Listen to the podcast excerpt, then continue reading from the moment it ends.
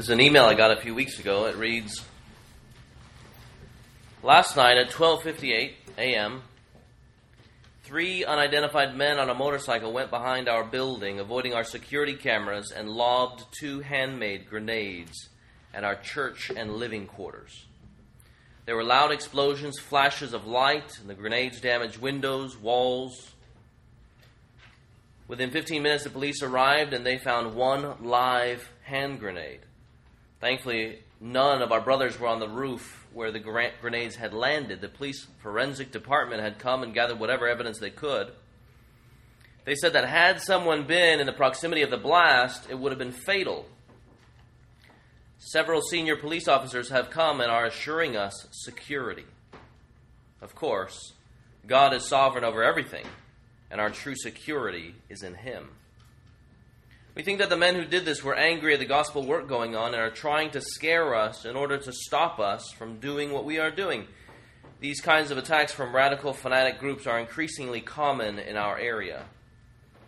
Of course, we will not stop doing what we are doing by God's grace. The Lord is at work in our church, and the gospel is going out. Last week we had eight baptisms, and all of them were from Hindu and Muslim backgrounds. Pray that the Lord will be glorified through all this. We will appreciate your prayers. That letter was sent to me from a friend just a few weeks ago, and in receiving it, I prayed, and in fact, we all prayed in, the, in a pastoral prayer then about these very events after the incident.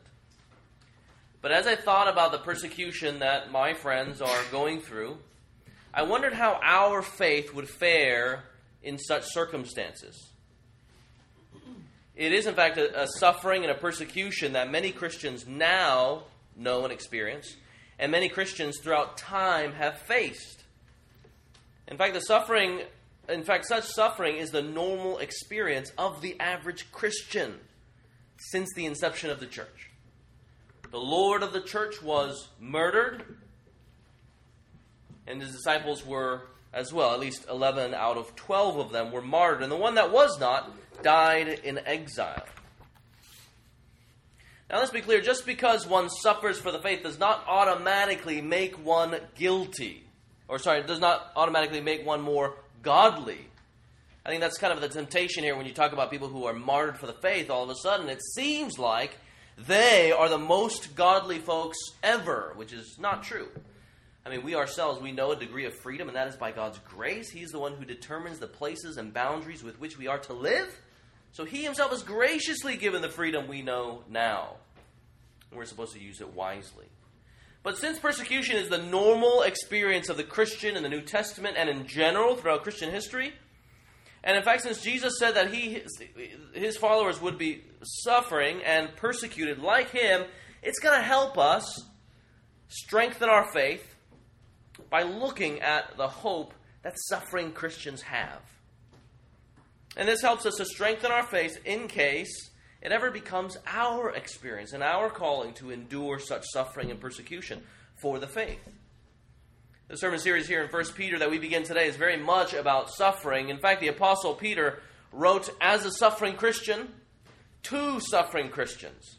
And he wrote to them in order to remind them of the hope that they had in Jesus Christ, the Lord and Savior, and then to encourage them to stand firm in the faith as they witness to the gospel of Jesus Christ. For us today, Christian, I hope that we too come to a renewed hope. A hope not based in yourself, but based in what God has done, what He is doing, and what He will do in our Savior. So please turn with me to the book of 1 Peter if you're using one of the church pew Bibles in front of you, it can be found on page 1014. That's page 1014 if you're using one of those black Bibles there in front of you. As Peter was writing this in the early 60s AD, Nero was the emperor of the Roman Empire. And while widespread persecution had not yet erupted, uh, it wouldn't break out till the mid 60s. While it hadn't broken out yet, persecution was still very common. And uh, it's important to note that while these Christians were suffering, it was not for their lack of faith, but for their faith. They are suffering not because they lack faith, but because they indeed have faith. As Jesus' disciples were told, all who desire to live a godly life in Christ Jesus will be persecuted. Of course, he's speaking of the general experience of the Christian. And if you look there at verse 6, let's just take verse 6. We're just going to get a background for what's going on here. We see there, he says there, In this you rejoice, though now for a little while, if necessary, you have been grieved by various trials.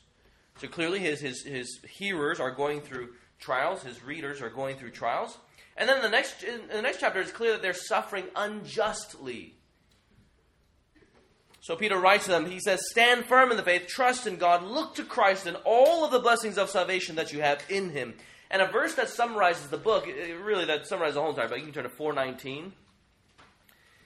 This is kind of the rising conclusion.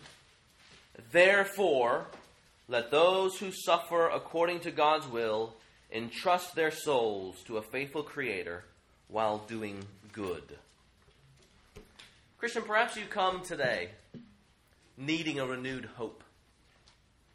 Sure, maybe you don't suffer in the same ways that Peter did or, or, his readers did here at this point in time. But maybe you've been talking to your loved ones about Jesus Christ and they now mock you. Maybe they ridicule you because you are a Christian. Maybe you have lost your reputation. Right? Maybe your friends and your family have turned their backs on you. You've lost friends. Or maybe you look around and you think, okay, if I take a stand for Jesus Christ in my workplace, I might lose my job.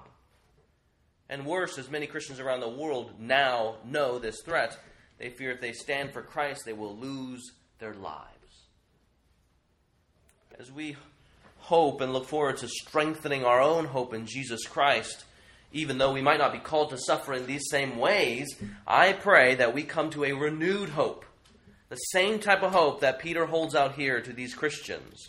Or you can think about it this way if you know someone who maybe will struggle and suffer or be mocked for their faith, then, friends, you ought to know this secure hope because God's going to call you to minister to them from the very truths that we see here in 1 Peter. Friends, I pray that this sermon series, and more specifically this sermon this morning, helps us keep hope alive even in the face of persecution. So let me go ahead and read 1 Peter chapter 1 verses 1 to 5. Peter, an apostle of Jesus Christ, to those who are elect exiles of the dispersion in Pontus, Galatia, Cappadocia, Asia, and Bithynia, according to the foreknowledge of God the Father and the sanctification of the Spirit, for obedience to Jesus Christ and for sprinkling with his blood. May grace and peace be multiplied to you. Blessed be the God and Father of our Lord Jesus Christ. According to his great mercy, he has caused us to be born again to a living hope through the resurrection of Jesus Christ from the dead, to an inheritance that is imperishable, undefiled, and unfading, kept in heaven for you, who by God's power are being guarded through faith for salvation ready to be revealed in the last time. The question we want to ask here is what can we do to keep hope alive? What can we do to keep hope alive? And the answer is trust in God who keeps you. Trust in God who keeps you. We can keep hope alive by trusting in God who keeps you. So, with that big idea in mind, this passage helps us understand the nature of Christian hope. He's writing to persecuted Christians who are going through difficult experience, and he holds out Christian hope for them. From our passage, we note four characteristics of Christian hope. Four characteristics of Christian hope. And then as we go through the passage, as we work through the points, I hope we too are moved to trust in God who loves and keeps his people. Let's look now at the first characteristic, the first characteristic of Christian hope. Christian hope is grounded in God himself.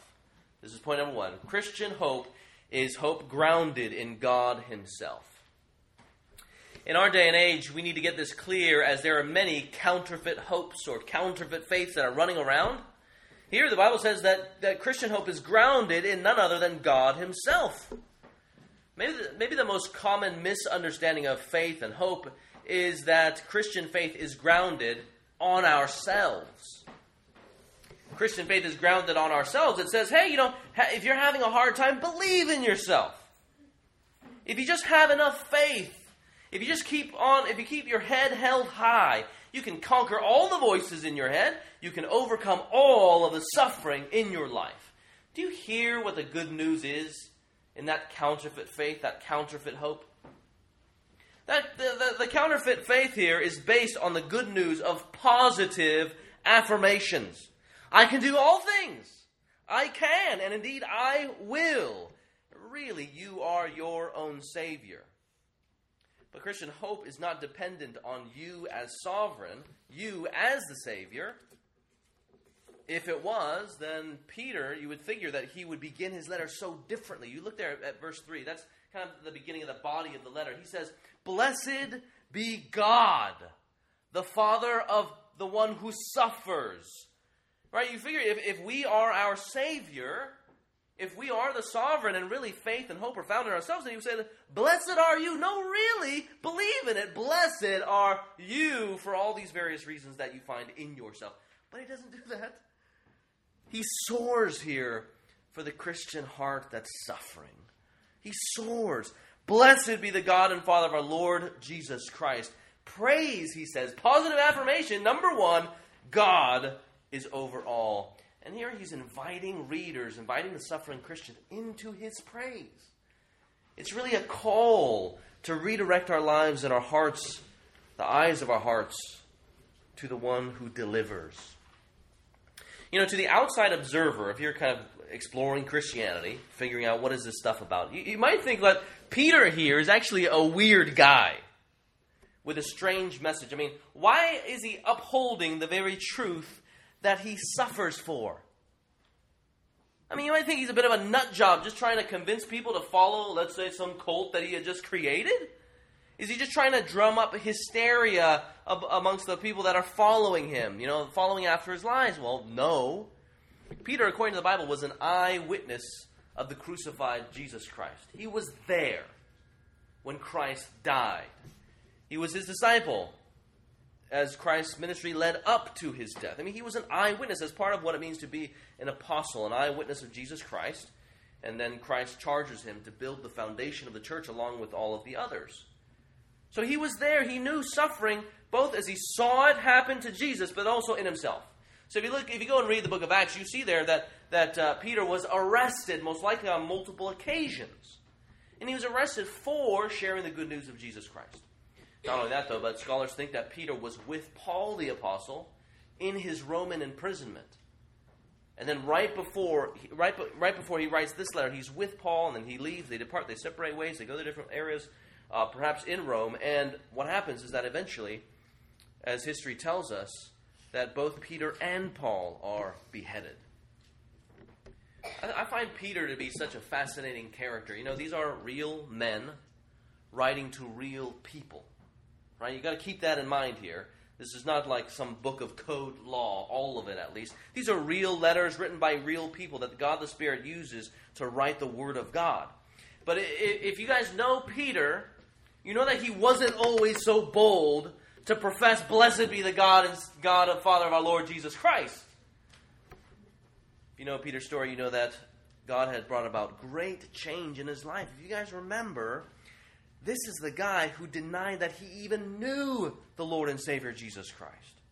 And he did so when a little girl spotted him and said, Aren't you with him, the Savior guy? The guy that they're crucifying right now, and he denies Jesus three times. But yet here he is, a changed man, encouraging suffering Christians to stand firm. And firm he would be until he died a handful of years later. If you see the oddness of what he's doing here, in this phrase Blessed be the God and Father of the Lord Jesus Christ. He suffers for the name of Christ, but yet he still lets the banner of Christ fly over his house. You know, I haven't faced much serious persecution. I mean, in junior high, uh, you know, I grew up with some friends who, and we were all uh, sons of immigrants. And I had some of my closest friends. One of them was a Muslim, the other one was a Buddhist. And, uh, you know, they would mock me for believing that Jesus is the Son of God. You know, Muslims believe that he is not the Son of God, not the God man, he's just a prophet. Although, uh, you know, there's certain unique things about Jesus. And then my Buddhist friends, I mean, uh, you know, they would believe really that salvation comes from within. And so I remember in seventh grade getting conversations with my close Muslim friend, my close Buddhist friend, and they would just mock me that I would actually believe that Jesus is the God man. And then in high school, as I was growing in my faith, you know, I, I definitely uh, wanted to grow closer to God. So I thought, okay, you know, what? So one thing that I can do to help me think about God more during the day is I'm just going to write the word God on my hand. And so I go to school, and sure enough, it's those same friends who are mocking me, thinking, "Oh, how stupid! You're just an idiot. You think that you're going to do these types of things?" You know. And, and then later on, that was that was high school. So you got junior high, you got high school, and then uh, after I graduated high school, I started hanging around with uh, some other various friends, and at some point in time, I wanted to reach out to them.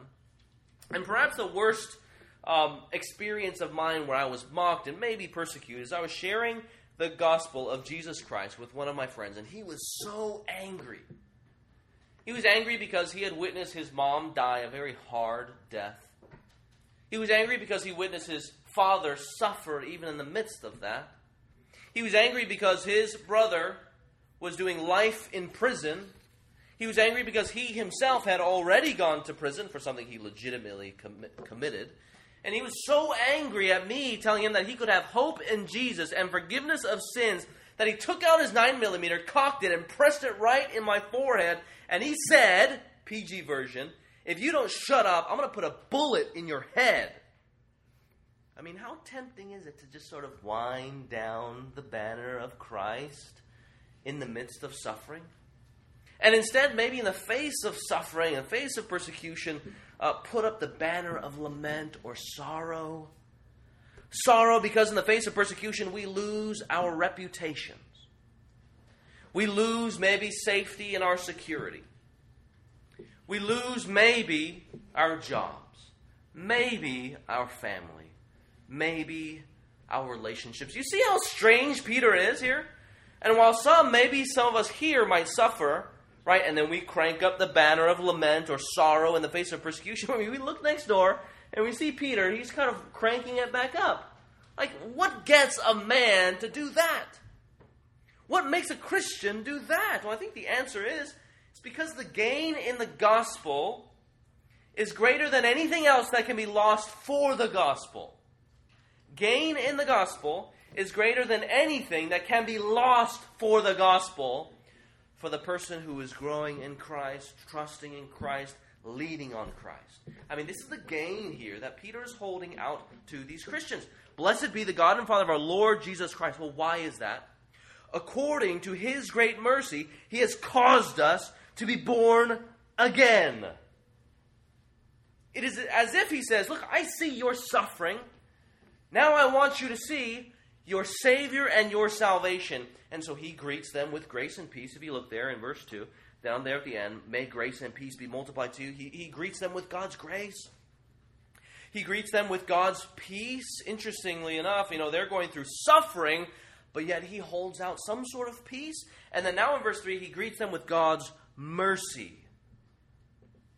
This mention of being born again here, it's a metaphor of salvation in Jesus Christ. That's what he's pointing our minds to here.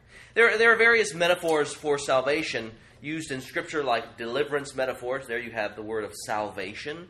You have economic metaphors, and so you have the word of ransom. You even have legal metaphors, so you have the word of justification or declared righteous. Here, Peter uses renewal metaphors. Blessed be the God, Father of our Lord Jesus Christ, because he has caused us to be born again. You flip over to 123, you'll see he uses this word again. 123. He says there, You have been born again, not of perishable seed, but of imperishable, through the living and abiding Word of God. The theological understanding here, the fancy word for this is called regeneration, where God by His Spirit gives us soft hearts. He removes our hearts of stone uh, you know, when we're not believing in Jesus Christ. And then he puts in hearts of flesh, and he causes us, it says in the Old Testament, he causes us to believe in God. He causes us to walk in his ways. So if you're visiting with us and you know yourself not to be a Christian, and you're looking over and you're like, okay, this, this, this woman, this girl, my friend who's brought me to church, so he's changed. Well, that's because he has been born again. God's Spirit is changing his heart. He is becoming, uh, is renewed. The reason why we all need to be removed, or sorry, not removed, but renewed, is because we are all sinners. From the very beginning, this is not the way it was. God had created man to be in a relationship with Him. Man rebelled against their Creator and earned for themselves just condemnation. And so now all men are born in sin, and now all men actually sin. They actually desire to go against God's law. And in so doing, they become gods unto themselves. And where we were to where we had earned for ourselves just punishment and even wrath in hell, God chooses, by His divine grace and His love for sinners, rebels in His own kingdom, He chooses to give them new life. He lets them out of prison, so to speak. He gives them new life. Ephesians 2 8 puts it this way but, uh, but God, being rich in mercy, because of the great love with which He loved us, that is, sinners, even when we were dead in our trespasses, He made us alive together with Christ by grace you have been saved. So, even where we deserve death, God in His mercy sends Jesus Christ to die on the cross for our sins. So, He becomes our substitute. He takes our place. He bears the wrath that we deserve. Three days later, He gets up from the grave. We're going to talk about that more and what that means for our lives. and now He calls everybody to turn from their sin and believe on Him. And those who do are born again. You see, for Peter, Whatever suffering man had caused him, whatever man had done to him, this suffering is pushed to the background by what God had done for him. So if you're here today and you, you're experiencing suffering, and here we can kind of expand all, expand it to all sorts of suffering. But the suffering that man has done to Peter gets pushed to the background by what God had done for him. So suffering goes to the background, deliverance, salvation in God comes to the foreground gain in the gospel is greater than anything that can be lost for the gospel. Friends, I wonder if you believe that. If you are a Christian, do you really believe that gain in the gospel, salvation because of the gospel, is greater than anything, any earthly thing that can be lost for the gospel? In everyday life, you know, I think we all understand that one way we show that we value something or one way that we know something is valuable is whether or not we are willing to suffer for it. I'd catch a grenade for you. Throw my hand on a blade for you. If we're willing to accept suffering, we say to the world, there is great gain with this thing, with this human being, and this relationship with my stuff. Right? And so, therefore, we're willing to suffer for it. So, for Peter, gain in the gospel is greater than anything that can be lost for the gospel.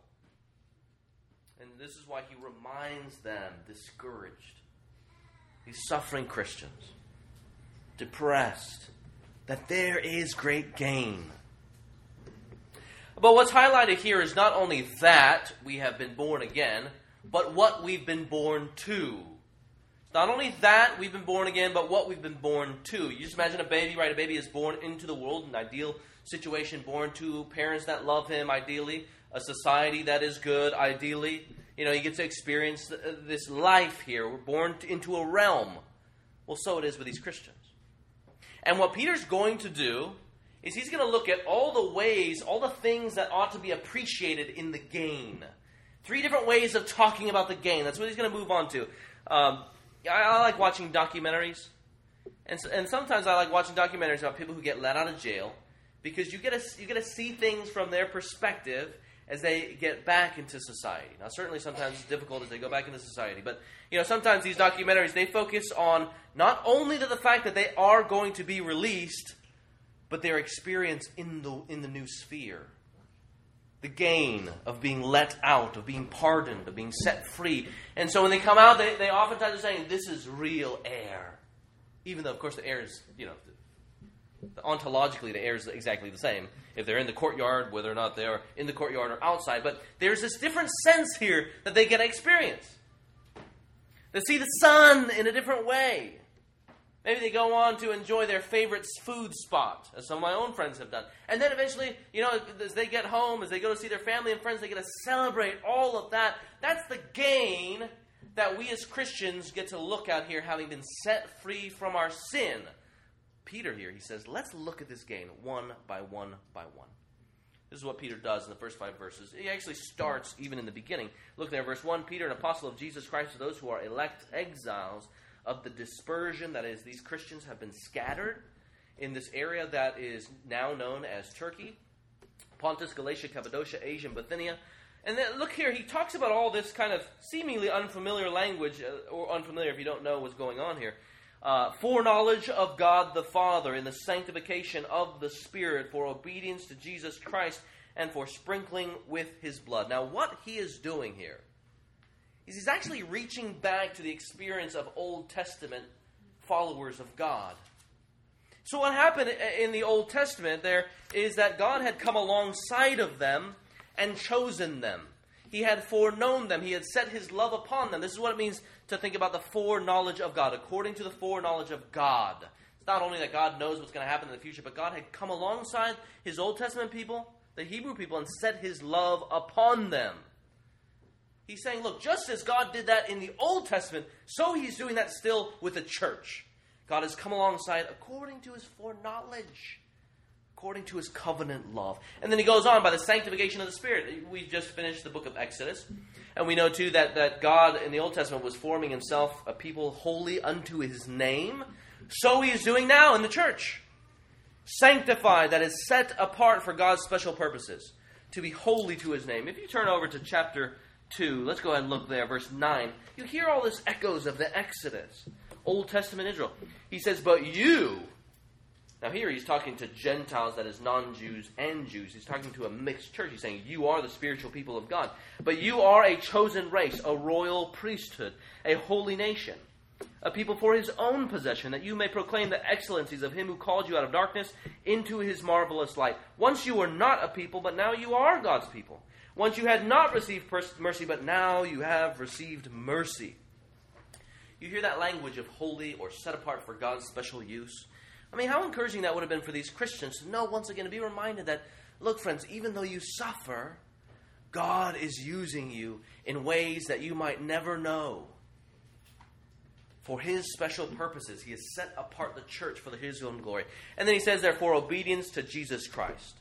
Just as Old Testament Israel was to live according to the laws of the kingdom, so God's spiritual people, Jew and Gentile, are to live and obey King Jesus. And then he talks about for sprinkling with his blood. That is, uh, for uh, this, this is a reference to salvation, it's a reference for conversion.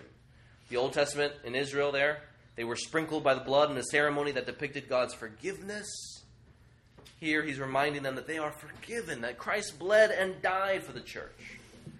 Here, the Old Testament Israel, they are forebears as exiles, foreigners in a foreign country facing difficulties and persecution as they wander to the promised land.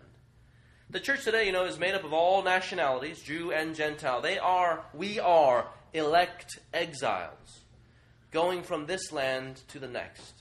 And maybe you even know you experience the hostilities of standing for Jesus Christ, of following God, of being part of a church, of being a Christian. And so we, just as they, we need to know what is it like, what does it mean for us to keep hope alive? And here Peter points us back to what God, who God is, what he has done, what he is doing, and what he will do. So, for verse 3, what does some of this born again life entail? Once again, just as a baby is born into a world, into a sphere, here Peter helps us look at what is the gain that is found in the gospel. And as we look here at the gain, as we look at the, the next three, or, or all of this gain in three different ways of speaking about it. He holds out our hope. And this brings us to our second characteristic of Christian hope. Second characteristic of Christian hope it is a living and a real hope. It is a living and a real hope. Just, just to summarize here what's going on in the structure of the passage. he says, Blessed be the God and Father of our Lord Jesus Christ. He has caused us to be born again. Now he's going to say what that is. It is to a living hope. And he's going to go on and say it is to an inheritance. Then he's going to conclude and say it is to a salvation. So we're going to look now at the first one. It is to a living hope. Verse 3 and verse 4. Blessed be the God and Father of our Lord Jesus Christ. According to his great mercy, he has caused us to be born again to a living hope. Significant for the Christians, isn't it? Who were maybe facing a possible death sentence. Remember, Peter had suffered, and these Christians too are suffering. They walk in the same footsteps of Jesus Christ, Him crucified but their hopes were not killed in the crucifixion. Their hopes were not killed in the crucifixion, but they were raised in the resurrection. You see how the Christian's hope here is bound up in Jesus Christ? It doesn't stay dead, but it rises with Jesus Christ. Though Peter saw Christ crucified three days later, he found the tomb empty because the Lord had risen. The link is clear. Our hope is living. Friends, it is active, it is vital because Jesus Christ himself is living, active, and vital.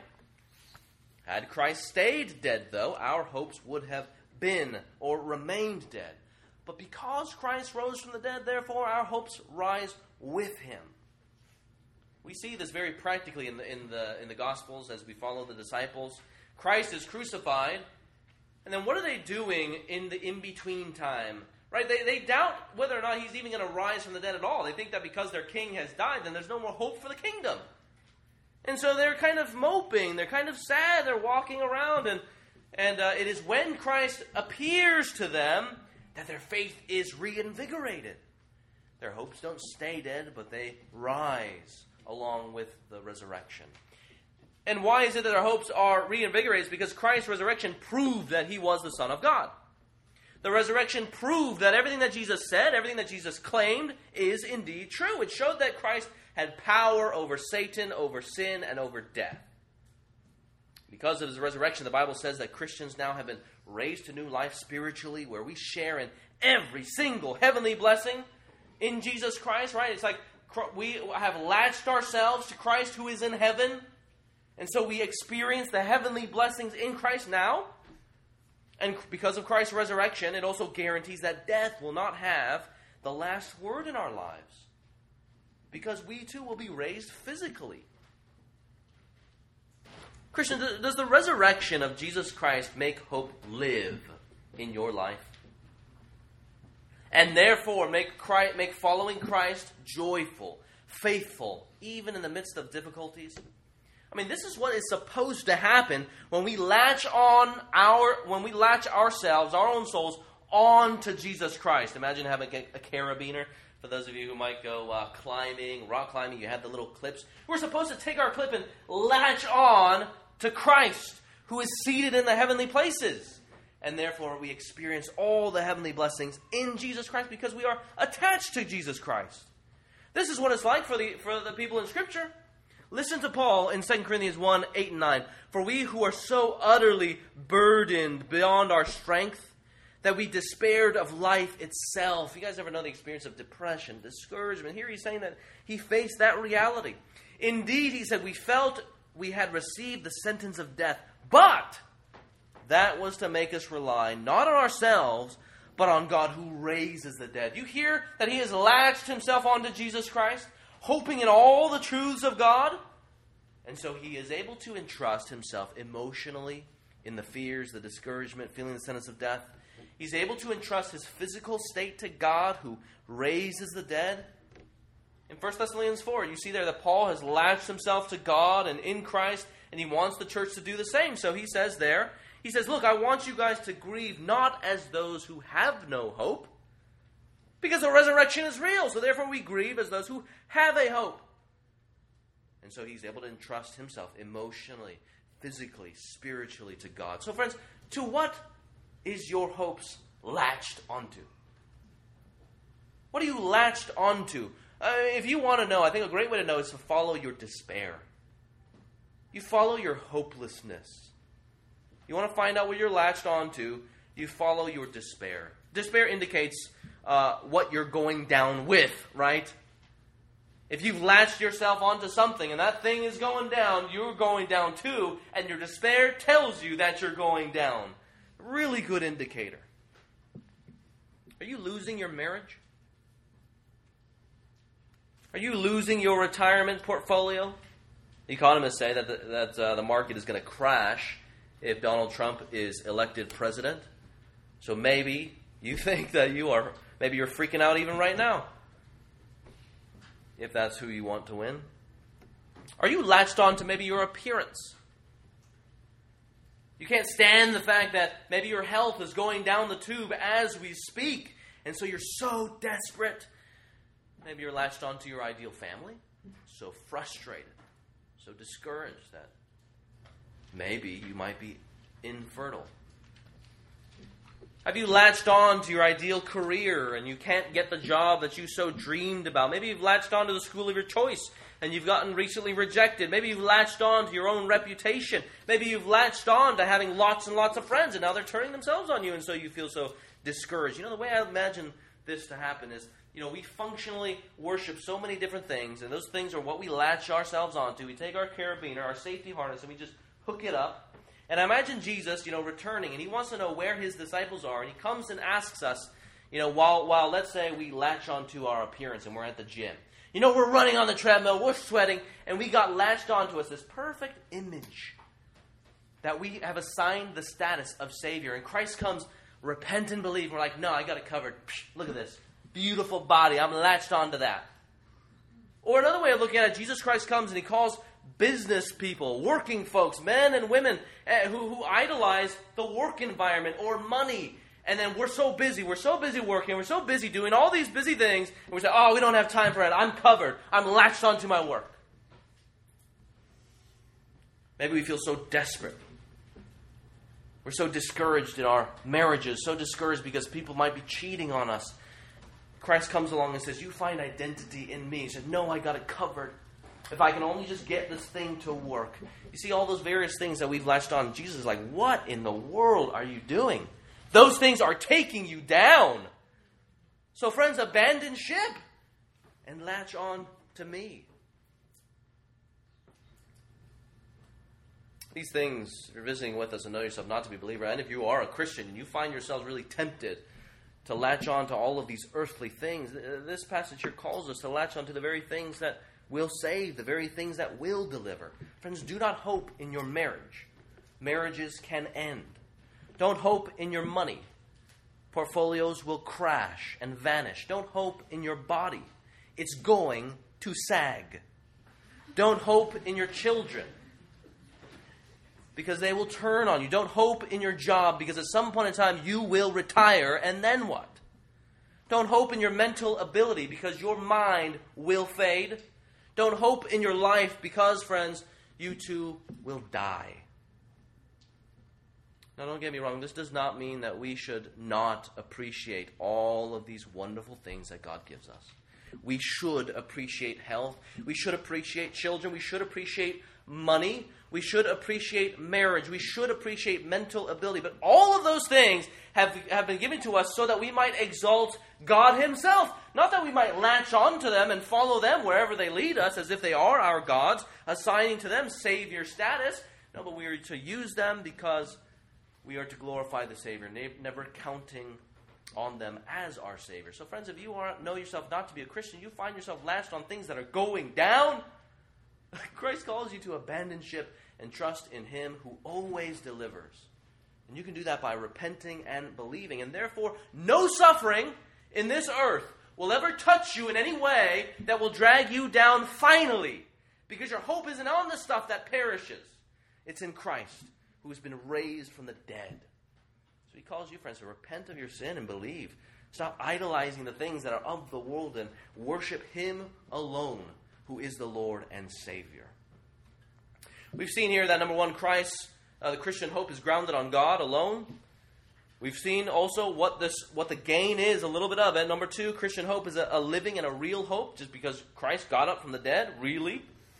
We see number three that uh, Christian hope is of eternal and infinite value. Christian hope is of eternal and infinite value. Look there at verse four. Uh, keep in mind here the argument, Paul's argument, uh, Peter's argument. God has caused us to be born again We've already seen to a living hope. Now we see to an inheritance that is imperishable, undefiled, and unfading. Interesting here that he doesn't state things positively, he states things negatively. It is imperishable. It cannot be, it cannot be this, it cannot be that. So if our previous point emphasized the reality of the things hoped in, this point here emphasizes the incorruptibility of what we hope in incorruptibility of what we hope in. Our living hope is spoken here of an inheritance language. Inheritance language shows up a lot in the Bible, whether it be the Old Testament, the New Testament. For God's Old Testament people, the inheritance was the promised land, the land that God Himself had set aside for His people to enjoy. In the New Testament, this language here, First Peter is talking about this uh, inheritance language that is kept in heaven for you. It's not a physical land, it is kept in heaven. And thinking about an inheritance here is supposed to anchor our hopes in what is future, in what is coming. Here's what the Apostle Paul says about what is coming. Listen to this in Ephesians 2 6 and 7. This should anticipate or get our anticipation going here. God raised us up and seated us with him in the heavenly places in Christ Jesus. That's what he's done. Now, listen to the purpose. It is so that in the coming ages, he might show the immeasurable riches of his grace and kindness towards us in Christ Jesus. He raises us up with Christ in order that he might shower upon us immeasurable riches. So we see here that the inheritance is ultimately in Jesus Christ and everything that comes along with Christ's salvation. I mean, again, this is, this is an encouragement. In the face of losing your own earthly things, in the face of a sagging body, or whatever it is that you count valuable, this would have been a huge, huge encouragement to Peter's first readers, and it should be to us. It also should be a gentle rebuke to those who have latched on to earthly things, only to find them stolen away, only to find that they are going to fade, only to find that they are going to deteriorate. You know, American Christians in general have a reputation all over the world for placing our hope in money and material things. That's just kind of the reputation that uh, we ourselves have earned around the world. Compared to other countries, you know, we are a country of great plenty, of great greatness, of a lot of stuff. And many have made themselves dangerously, dangerously comfortable, either in their longing for earthly things or in their living with earthly things. A recent news report told the story of a North Korean Christian who had defected, and he learned that American Christians were praying for North Korea's Christians in the midst of their suffering. And you know, recently we've prayed for North Korean Christians. There's been a report that came out that lists all the horrendous things that the governments are doing, that the government is doing, state sponsored persecution is doing to Christians. And, and this is what the North Korean Christian responded with. I don't know what kind of attitude he responded with in. Hopefully, it would be a godly one, uh, one that emphasizes the reality that we have earned for ourselves a bad reputation. He said, Well, we pray for you too. You have so much. You put your faith in money and your freedom. In North Korea, we have neither money nor freedom, but we have Christ, and we have found He is sufficient. Do you feel that sting? Now, while this might not describe you 100% accurately, if you know yourselves well enough, it does describe yourselves at least a little bit, right? I mean, we come to the subject of persecution from a different starting point. We read about persecution, we hear about it, you say, I can't believe what it'd be like to live in that.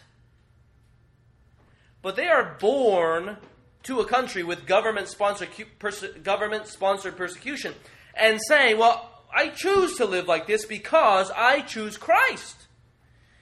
You see what a world of difference that is?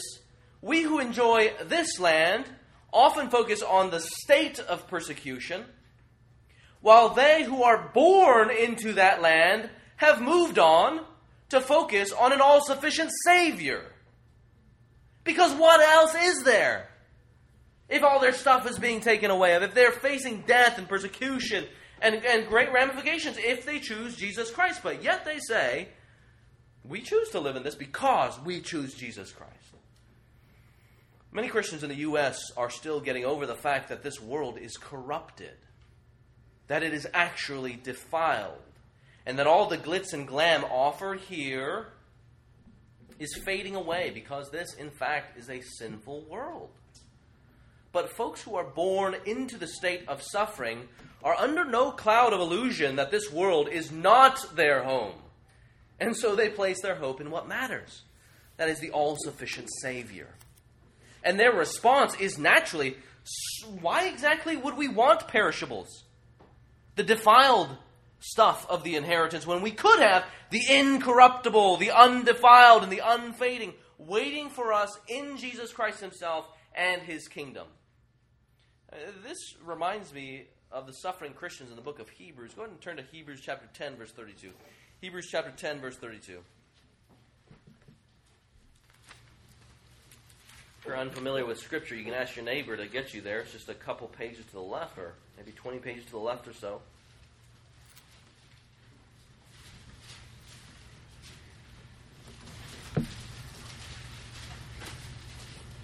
Let me just start by reading 32. And just to give you a little bit of background here, he's talking about their situation. They too are suffering. And he says, but, but recall the former days, verse 32 of chapter 10. But recall the former days when, after you were enlightened, as you became Christians, you endured a hard struggle with sufferings. Sometimes being publicly exposed to reproach and affliction, and sometimes being partners with those so treated. For you had compassion on those in prison, and you joyfully accepted the plundering of your property. Pause right there. How is it, again, that a Christian can joyfully accept the plundering of a property? The answer is in the rest. It says there, let's keep on going. He says, Since the reason is you knew that you yourselves had a better possession and an abiding one.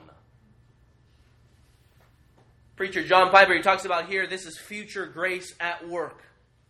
This is trusting in God's future grace to get them through this suffering, this persecution, this difficult situation, they joyfully accepted the plundering of their property because they knew that God's grace was going to come.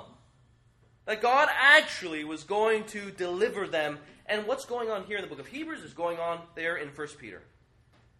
They know that they had a better and lasting possession, a city waiting for them, built not with human hands, but built with built by God himself. Friends, you realize that in your suffering, you don't have to go through this same type of suffering to learn what it means to have this great hope. I hope you realize that. Now, God may not call us to suffer in the same ways. That's okay.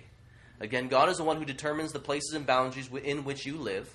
So it's okay if we don't go through this same suffering. But, friends, you know suffering as well. You know what it looks like to, to, to find your hope in Christ alone. But and here, Peter holds out this hope for us a better and lasting possession, an inheritance, undefiled, unfading, imperishable, kept in heaven for you. Did you see that there in the verse? He says there that it's preserved for you. When you think about inheritance, you know, in the news you might find out that there are people who are who are going against maybe their own family members in order to get the inheritance. They're trying to knock people off to inherit the money. Here it's like God doesn't even need to deal with any of that stuff. He says, No, you have been you have been chosen to inheritance, and I will preserve you until you get it. It's kept, I'm keeping it for you. You don't need to worry. It's kept in heaven for you. This reminds us that our hopes ought to be tied up with Jesus. And in Him, we can be confident, we can be secure in any of the persecution, the mockery that you face because you claim Christ. Hear the words of John 14. Jesus says, Let not your hearts be troubled. Believe in God. Believe also in me. In my Father's house are many rooms. Sounds like inheritance, doesn't it? Going to inherit a mansion? If it were not so, would I have told you that I go to prepare a place for you? And if I go and prepare a place for you, I will come again and will take you to myself, that where I am, you may be also. Again, we've seen here, blessed be the God and Father of our Lord Jesus Christ. He has caused us to be born again. What is the gain that we have? It is to a living hope, it is to an inheritance. And point four, it is to a salvation. Point four, the official title, you can call it Christian hope is certain. Christian hope is certain. We've been born to a salvation. It is certain because, as verse 5 says there, we have been born to a salvation ready to be revealed in the last time. To a salvation ready to be revealed in the last time. Here, the hope is described as a salvation. This is deliverance metaphor.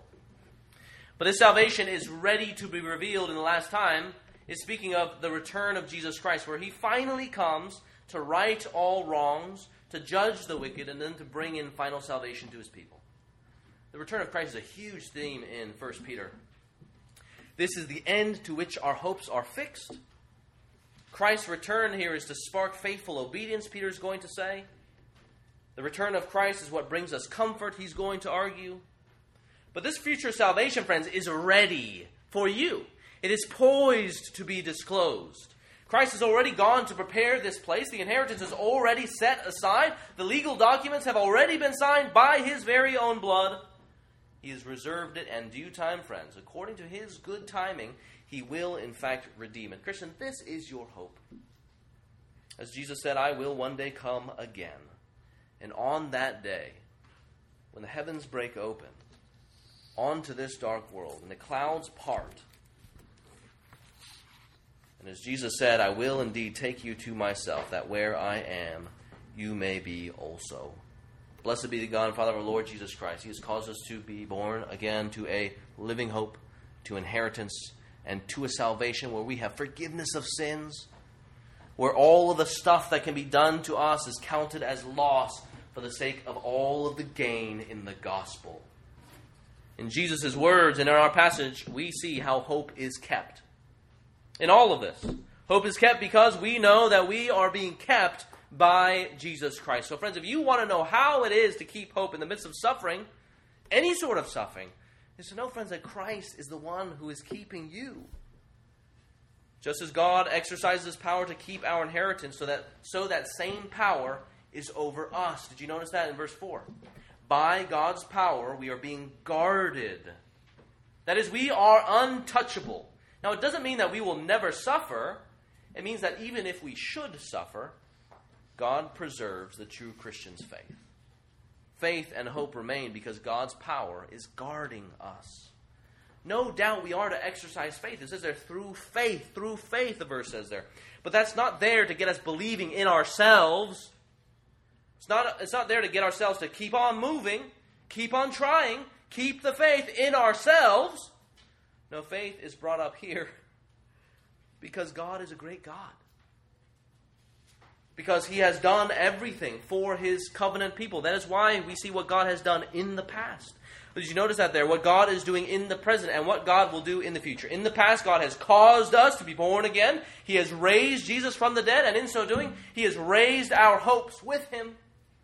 In the present, God is guarding us by His power for the inheritance that is preserved for you. And in the future, God will part the clouds and bring final salvation to His people. With this loving and gracious and merciful, powerful and faithful covenant keeping God, He's got us covered. And so we believe. And so we trust. We have faith not in a possibility, but in what is certain. You see, there, if we want to keep faith, we realize that God is keeping us. In this world where we experience suffering, confusion, discouragement, Christian hope is kept because God gives Himself to keeping us. And just as Vinny read earlier, our God and Father is a God who never sleeps nor slumbers, and who will never let our foot be moved. Let's pray together.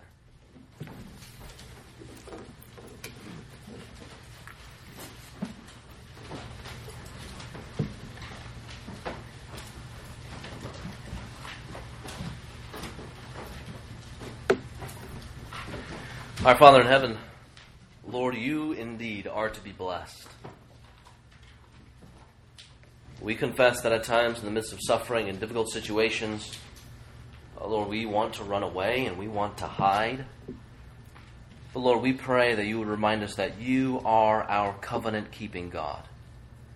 And we see your faithfulness to us, sinners, in Jesus Christ.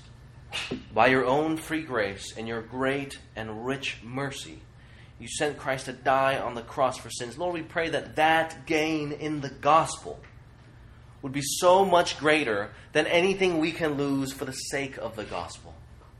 And so, Lord, we pray that you would move our hearts and get us to a place where, in the midst of suffering, we can still say, Blessed be our God and Father of the Lord Jesus Christ. Just as we know that you were faithful to Jesus Christ, the one who suffered so, Lord, we know too that you, of course, will be faithful to all those who are in Jesus Christ. Father, we pray that if our hopes, even right now, are down and discouraged, we find them going down because we've lashed ourselves onto the world, Lord, we pray that you would convict us Help us see the fragility of all of the earthly things in order that we might be anchored, secure in heaven because Christ is keeping. Father, we ask you that you would raise our hopes, that you would secure our hopes, you would solidify our hopes in the power of your blood, in the power of your Son's crucifixion and his resurrection. In your name we pray. Amen.